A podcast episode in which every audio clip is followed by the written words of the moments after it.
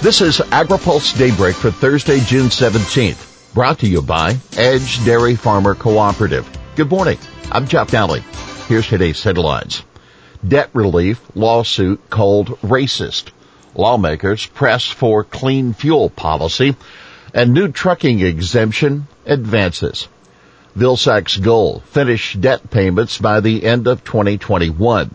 The chairman of the House Agriculture Committee and Ag Secretary Tom Vilsack are taking exception to the white farmers who are challenging a debt relief program for minority producers.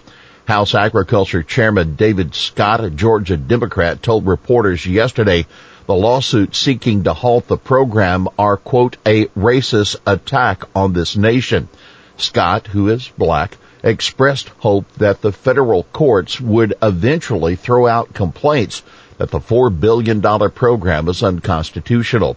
Vilsack separately criticized the lawsuits in remarks that were pre-recorded and presented yesterday at a biotech industry event. So what's next? Vilsack said he hopes to have all of the minority farmer debts paid off by the end of the year, although a federal judge in Wisconsin last week issued a temporary restraining order halting payments. The government will file a brief Friday opposing the Wisconsin farmers' motion for more lasting injunction relief. Similar lawsuits are pending in at least five other states, including Texas and Florida. Earlier, Scott said at a hearing yesterday morning that he was working on legislation to make permanent a four-year scholarship program for historically black colleges and universities that he helped get in the 2018 Farm Bill. USDA wants comments on unjust treatment. USDA wants to hear about specific examples of unjust treatment in any of its programs as it works to address historical racial inequities and the needs of underserved communities. The department is asking in a Federal Register notice yesterday for the documents by July 15th on any and all interactions with USDA programs. Among the questions the department wants answers to have you experienced injustice, inequity, or unfairness in one or more USDA programs? And are there USDA policies, practices, or programs that perpetuate systemic barriers to opportunities and benefits for people of color or other underserved groups?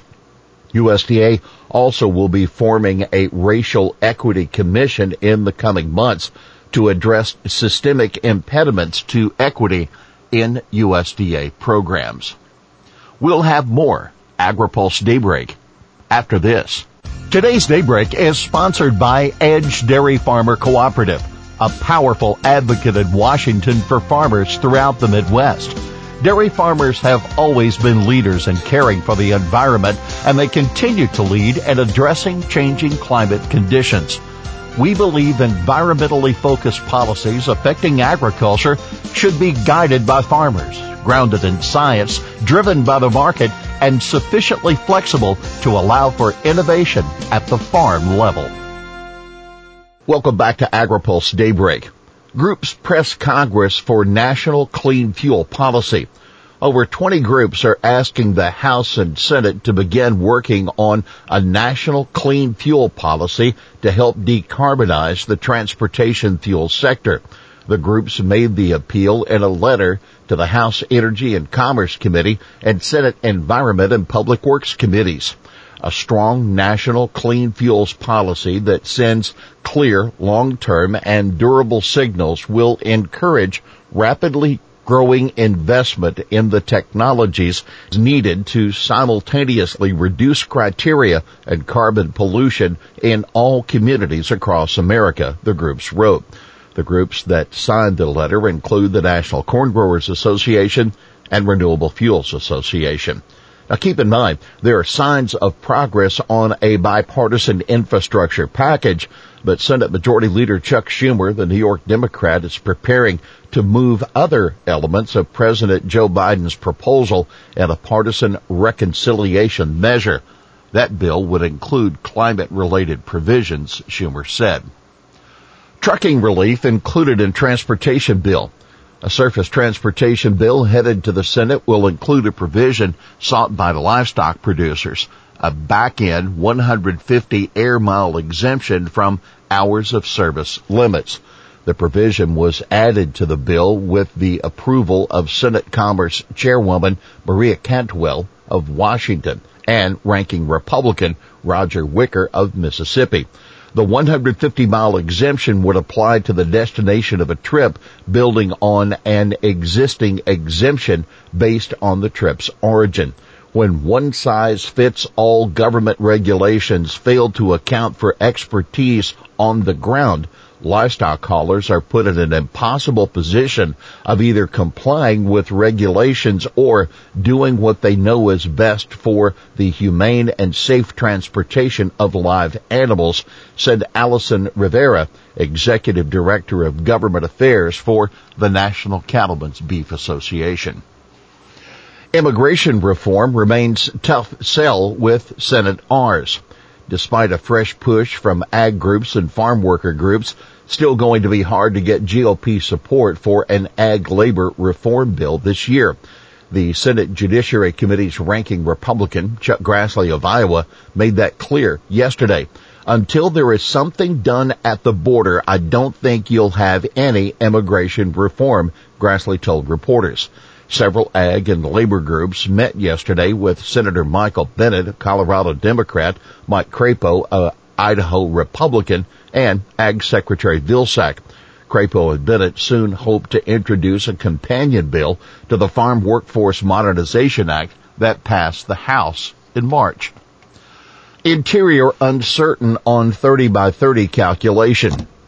Interior Secretary Deb Haaland says her department still hasn't decided how it's going to measure progress toward President Biden's goal of conserving 30% of U.S. land by 2030.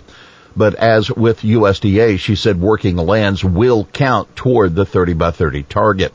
We know we've worked out a partnership with tribes, states, private landowners, folks who are contributing to this goal. We intend for working lands to be a part of the 30 by 30, she told Senator Lisa Murkowski, an Alaska Republican at a hearing yesterday. Once we're able to come to an idea about how to count the progress, Haaland added, I think that will answer a lot of the questions that you have. U.S. sorghum exports to continue strong in 21-22. U.S. sorghum exports in the current 2021 marketing year are moving at a rapid pace thanks primarily to rising demand from China and shipments are expected to continue to be strong through 21-22. That according to a new analysis by USDA's Foreign Agriculture Service. FAS estimates U.S. exports for the 2021 marketing year will total 7.8 million tons valued at $2.4 billion. That would make it the highest total since 2015-16, but the forecast for 21-22 is even higher. FAS forecasts the U.S. will export about 9 million tons. More than 1.6 million tons of new crop sorghum have already been sold for export and more than half of that is destined for China. Here's today's He Said It. I think every school child in America wonders how their parents' generation could let this happen. That Senator Jeff Merkley, an Oregon Democrat of the loss of western monarch butterfly populations. Well, that's Daybreak for this Thursday, June 17th. Brought to you by Edge Dairy Farmer Cooperative. For the latest news out of Washington, D.C., visit agripulse.com. For AgriPulse Daybreak, I'm Jeff Nalley.